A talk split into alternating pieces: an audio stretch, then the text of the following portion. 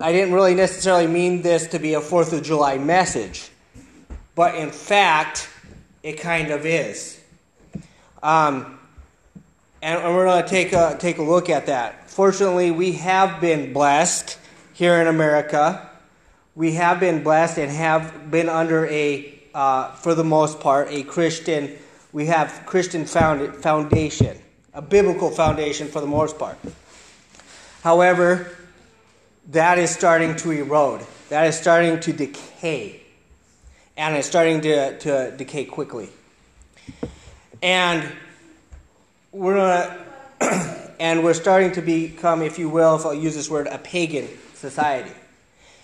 And that's what we're going to take a look at here today is how, as Christians, do we uh, respond? And what is our responsibility, if you will, in a pagan society? And for a little background, because you always have to understand the Word of God and you have to understand uh, understand it as the people was being told in that setting. So we, I'm going to give you a little bit of a historical background. As we know, this is he's uh, Titus. Excuse me, was on the island of Crete. This is the letter from Paul to Titus, instructing him. Titus was uh, one of Paul's mentors, kind of like Timothy. He was one of his other mentors or uh, uh, mentees, disciples, and uh, so and so he's telling him how he should conduct and and to lead the church there in Crete. Crete was a very pagan uh, uh, island. It was very pagan, and so he he's telling them well how how to conduct the chapters. I'm the chapters before um, were about, and I think Dad is going to at some point going to cover those. Um, but that was how you conduct yourself in the church. Now he's flipping to say how you conduct yourself in the society, out in the with everybody else, and that's what he is going to talk about. So, as we start, it says, "Remind them to submit to rulers and authorities." to obey, to be ready for every good work. We're going to stop right there. So it says, remind them to submit to rulers and authorities to. And we're going to stop right there. As we know, it's not always easy to follow the authority, right? It's not always easy to, especially an authority who is against God. That's not an easy thing to do, is it? But what he's saying here is he says, remind them to submit to the rulers and authorities. Saying it doesn't matter if they're, they're, they're pagan or Christian, you submit to them. However, comma, huge comma, he is not saying that you just blindly follow them. Meaning, if it's against the Bible, if they're telling you to go, to go against the Bible, you don't do it. You do what the Bible tells you, right? I'm going to make that very clear right now. We see that with, uh, uh, was it Peter and, uh, well, I believe it's Peter and John, that they went in Acts. They, uh, they got arrested for preaching. They told them to stop, and Peter and John said, Sorry, we can't do that. It's not going to happen. And guess what? They went out and they continued to preaching. So understand that. Let me be very clear that if, it's, if the government is telling you to do something that is against God, we are not to do it. Now, is there a right and proper way to do that? Yes. And we're going to take a look at that. So, and he, he goes on and he says, um, but remind them to submit to rulers and authorities, to obey and to be ready for every good work. Now, this is kind of an important uh, thing for Christians. And I think this has really came to, uh, to a twist. Yeah, it's really apparent lately, um, especially after the uh, Roe v. Wade, right? The Roe v. Wade got overturned. There's still huge backlash from this pagan, if you will, society. And what is happening now is people are now watching Christians even more perhaps than they did. And they're making seeing that well, are they actually putting or are, are these Christians actually walking the walk and putting the money where their mouth is? And that's kind of what Paul is saying. If you don't talk the talk, you walk the walk. And I've had many people, um, you know, uh, as you probably all have heard, question the motives of Christians. Now, I'm not saying that these their question was uh, right or they had any merit to them, because I think that historically Christians have uh, risen up and have done good, if you will, and have followed the Word of God. But what he is saying here is you have to continue to live and to work no matter what other people are doing. You do what is right, and you do what is right according to the Word of God. You don't stop doing wrong just because if everybody else is doing it. Because your actions uh, people watch, right? I don't know how many of you, is anybody else in the military? All right. Well, it's kind of like, or, or how many of you were in a, on a sports team? Keith, I know you were. I, I was your teammate. So it, I, I, uh, I see it like this. I was in the military. Why you say that? I was in the military. And it's kind of like when I put on that military or that my uniform, it was different. As, as soon as I put on that uniform, I felt different. Why? Because I knew people were watching me. I knew, what, either good or bad or indifferent, I knew people were watching me. And I've had indifferent, or people who are a little hostile with that too. They see you and they're watching you, good or bad. That's the same, or same with uh, putting on a, a uh, uniform, right, for a sports team. They're, they're watching you and how you respond and associate that with that school. And that's exactly what, how it is for us as Christians because we put on the righteousness of Christ. And people are watching that to see if you are actually living what you are saying. And indeed, we should. And that's where he's going with this.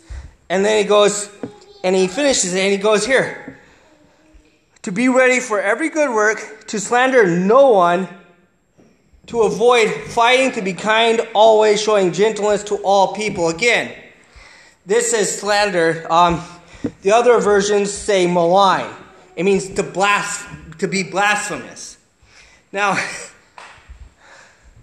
this goes on both political sides or whatever you want, but oftentimes you see people making fun of the said presidential candidate, right? And maligning them. That goes both sides of the party. E- each side is guilty of this. He's saying, don't do that.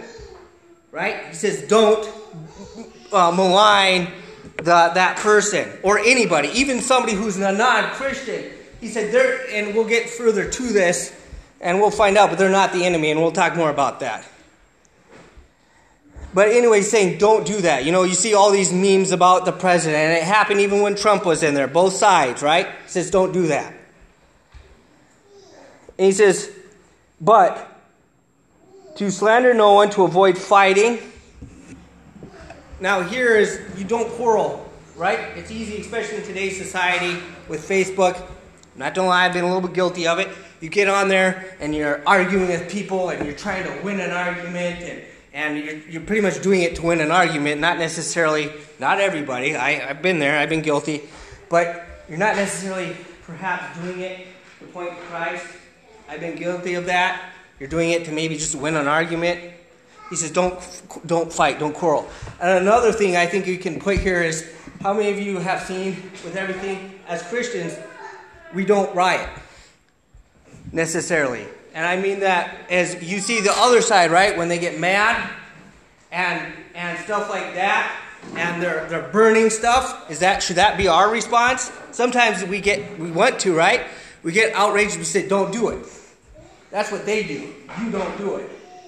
You don't riot. You don't get upset. There's other ways. Okay. She said, "Don't don't get a riot. Don't riot." I don't know if I'm saying. Can you hear me? Don't do it. We're to live. It says, show, always showing gentleness to all people. Now, I want to make this clear. And we're going to look at it, again, like I said, we're going to continue. He's not saying you shouldn't share the Word of God. It's not what he's saying. Being gentle and being loving isn't meaning you just throw out the Word of God and let people do whatever they want. 1 Corinthians chapter 13 talks about love, correct? In that, as you go down, it's a beautiful, beautiful um, chapter. He goes down and he names what love is. Love is patient. Love is so on and so forth. And then he gets to a part. He goes, but love does not rejoice over iniquity. You understand that? Love does not rejoice in iniquity, but in truth. I believe that's the, the verse behind it.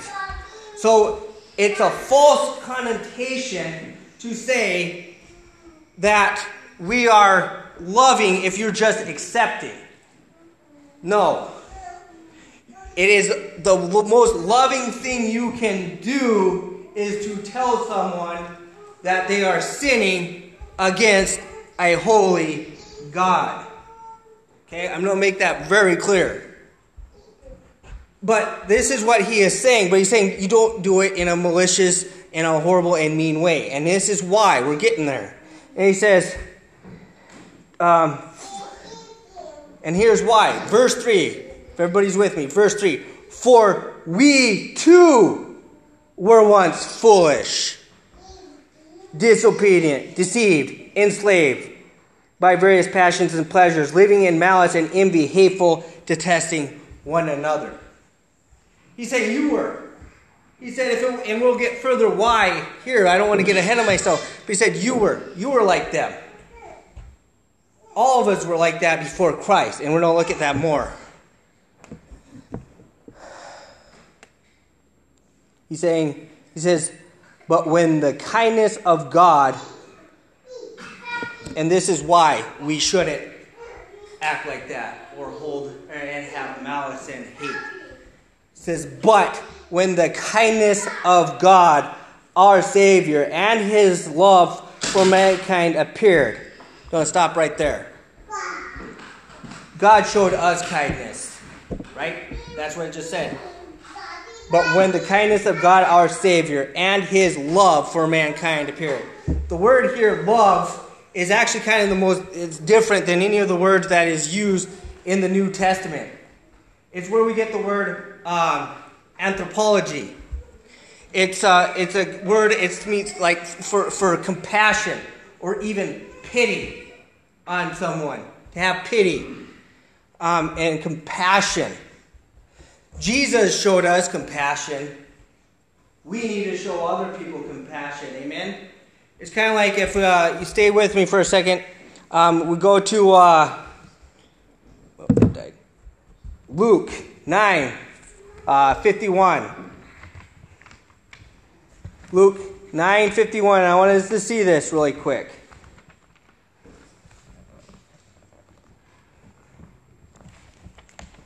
Nine fifty one through fifty four. Probably all pretty familiar with this.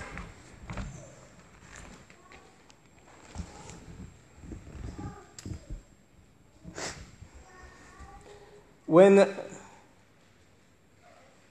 okay. When the days were coming to a close for him to be taken up, he determined to journey to Jerusalem.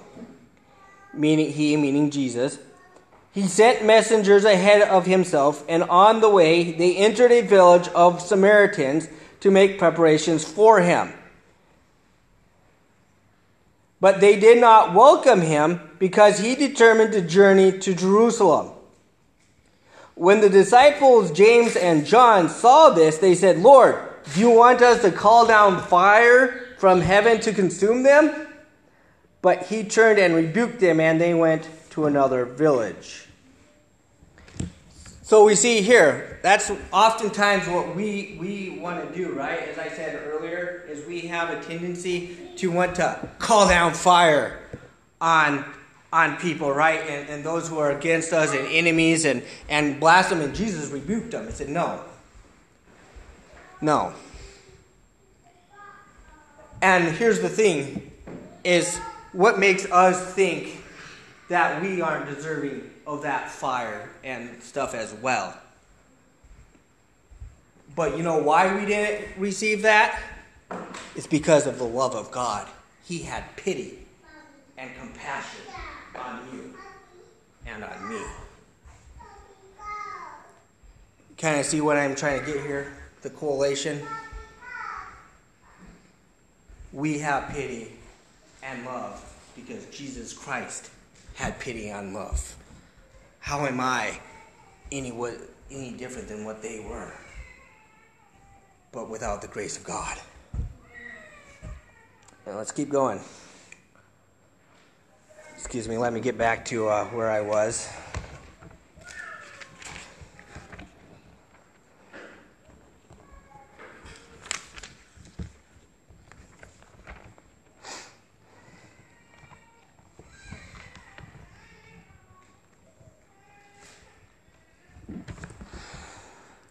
All right, we're uh,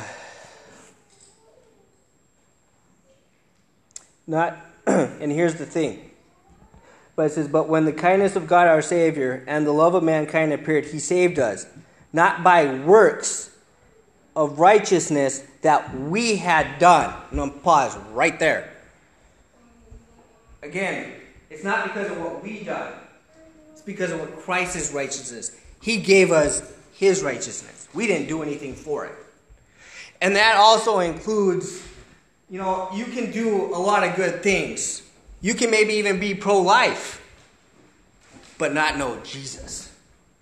Being pro life is a good thing, but it's not going to get you into have a relationship with Jesus which, and have eternal life with Him.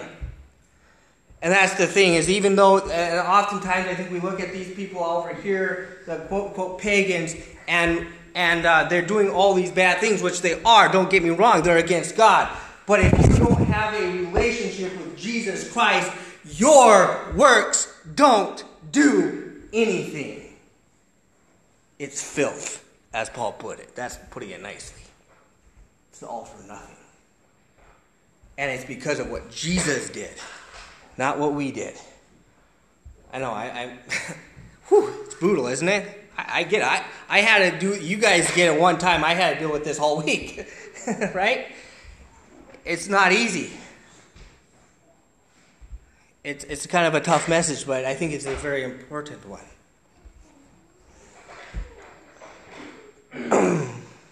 Not by works or righteousness that we had done, but according to his mercy.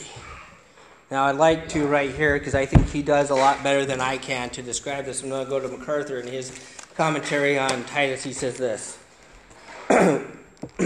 We are rather saved according to his mercy Mercy is from, the, uh, from eleos, which refers to outward manifestation of pity and assumes need on the part of those who receive it and sufficient resources to meet the need on the part of those who show it. In some ways, mercy is similar to grace, which Paul mentions in verse 7. But whereas grace relates to guilt, mercy relates to affliction. Whereas grace relates to the state of the sinner before God, the judge, mercy relates to the condition of the sinner in his sin. Whereas grace ju- judiciously forgives the offender for his wrongdoing, mercy compassionately helps him recover. Again, do we show mercy as God showed us mercy? So what? And so not by works righteousness that we had done, but according to His mercy through the washing of regeneration and renewal by the Holy Spirit. Regeneration means to be born again. That's what exactly what he told Jesus told Nicodemus in uh, John three to be born again. It means to be born from above. It's nothing I can do. It's nothing you can do. It's by the works of Jesus Christ who died on the cross for our sins. so that we can be reconciled to Him. That's what regeneration is. And he says, by the Holy Spirit. And the Holy Spirit, he gave us the Holy Spirit to help us to, and to help accomplish that goal.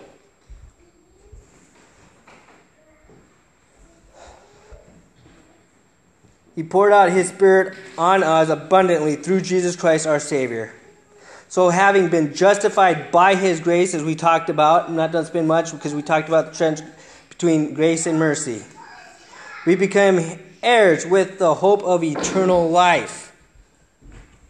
You know, I was asked or not that long ago, somebody asked me, it's like, uh, and I believe this person was a non believer. They asked me, they said, uh, So, what do we get from Christ?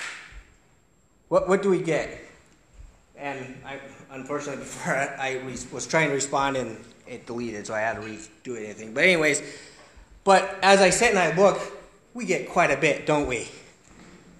And as we can see from here, and it was a good question because I never sat down and thought, what do I get from, from Jesus? Because all, all the time we, we get, you know, you often hear, well, we get eternal life, which is great. Amen? That's enough, good in itself, but he didn't stop there. Jesus didn't merely just say, okay, now you get, out, you get to go to heaven. That would have been good enough. Amen? But instead, listen to what we get. We, one, we already kind of talked about. We got mercy, we got grace, and here's another thing. It says, so he poured out, uh, so that having been justified by his grace, we may become heirs. Understand that? We become heirs with Christ. That's amazing. Jesus now, or God now sees us because of Jesus' righteousness. He sees us as Jesus. And he says, it would be like a judge saying, not only am I well, racing everything that you have ever did, I am also going to, uh, not only am I racing it, but guess what? You get to come and live with me. I'm adopting you, and you get everything that I have, and you get to become an heir with me. Wow going to be an heir with Christ. How amazing is that? Amen? It doesn't just stop there because God shows love and mercy and grace. What a beautiful picture. And Jesus should be our example. And that's the whole point. Is in everything we do, no matter what it is, I don't care literally whatever it is, Christ should always be the forepoint of everything we do. I don't care what it is. Every breath we should take should be Christ. Spurgeon, and I believe, said Christ, Christ, and more Christ.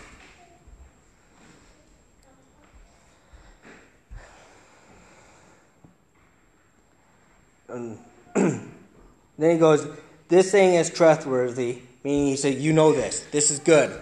Um, he's saying that it's nothing new. Um, you know this. Uh, some people even thought that maybe this was a hymn or something. But um, he said, This thing is trustworthy. I want you to insist on these things so that those who have believed God might be careful to devote themselves to good works. Now, understand what he said there. Those who believe in God. Said, you, you point this out, saying there might be some of you in there who maybe are pretenders who aren't in there. But he said, for those who actually are, you need to understand this and listen and actually do this. And like I said, I explained earlier what good works was, right? Showing love to one another, to, to also those who hate us and despise us. You know, and um, like I said earlier, it's starting to, decro- de- uh, to uh, decline. I mean, the society starting to become more and more pagan. I uh, was listening to a guy named, uh, his name is Owen Strachan, and on his podcast he quoted another guy, and I can't remember what that guy's name was, but he's saying today in, um, in, uh, in America, he's saying that America, as, we're, as Christians, we're living in a negative society. And what his point with that was is that um, at one point, one Christianity was possibly saw as a good thing. another thing too is maybe it's more eh mutual. I don't care, whatever, you know. Eh. Now, as a Christian, it is seen as a negative thing. It has a negative connotation. And a lot of times when you tell people that you are a Christian, automatically have that. Oh, oh okay. Uh, not saying everywhere, but a good chunk. And that is kind of where Paul is saying, how do we respond to that? What what are what example are we setting out there in the world? Are are we is it us? Are we trying to please show them us and what we can do? Or are we trying to point to who Christ did and why he did it? So, ladies and gentlemen, as we close, I want us to think about what about us? Are we, everything that we do, are we pointing to Christ? Are we living a life that exemplifies Christ? Now, are we standing for, up for the Word of God? And are we pointing people to Christ? Because here's the thing: if we can, you can do like I said, and I'm going to say this one more time. You can do all this stuff, all good stuff, but if it isn't for in the name of Christ, right? But he said, if even if you give someone a drink of water, you do it in my name, and people will know. People are watching. They want us to fail. But even if we are persecuted, even if things go way south, which I, I literally hope by the grace of God that doesn't happen, but if it does, we are to live according to His word. We are to live by the example of Christ. Christ died on the cross, did he not? His mission was to die on the cross so that we may have salvation. Paul had, in Acts, it talks about um, Paul had, or some people had a vision. They told Paul, Paul, don't go to where you're going because they're going to beat you and they're going to kill you. And Paul said, Good, I'm going anyway. He took the word to even Nero, who was probably one of the worst emperors there was in the nation. Why? Was did he want to try to change Rome? In essence, yes. But he wanted to change the hearts of those people in the nation, not to change Rome, necessarily politically. Could you imagine if he would have? Obviously, Nero didn't, but it didn't stop Paul from taking the gospel and spreading the gospel so that hearts could be changed through Jesus Christ. That's what we should do. We live and we are to be, we live in obedience to Christ and we are to be ministers of reconciliation as Paul says in uh, 2 Corinthians 5. And we are to be ambassadors, which Paul says in, in uh, 2 Corinthians 5. And an ambassador follows the king. And our king is King Jesus. And it's his message that we proclaim. Let's pray. Heavenly Father, we just uh, we just we do first of all, Lord, I do thank you for the grace that you have showed on our, our beautiful nation. And what a blessing it truly has been to, to live here in America. But Lord, I pray that no matter what happens, I pray that we would live in a way that honors and glorifies you and not ourselves.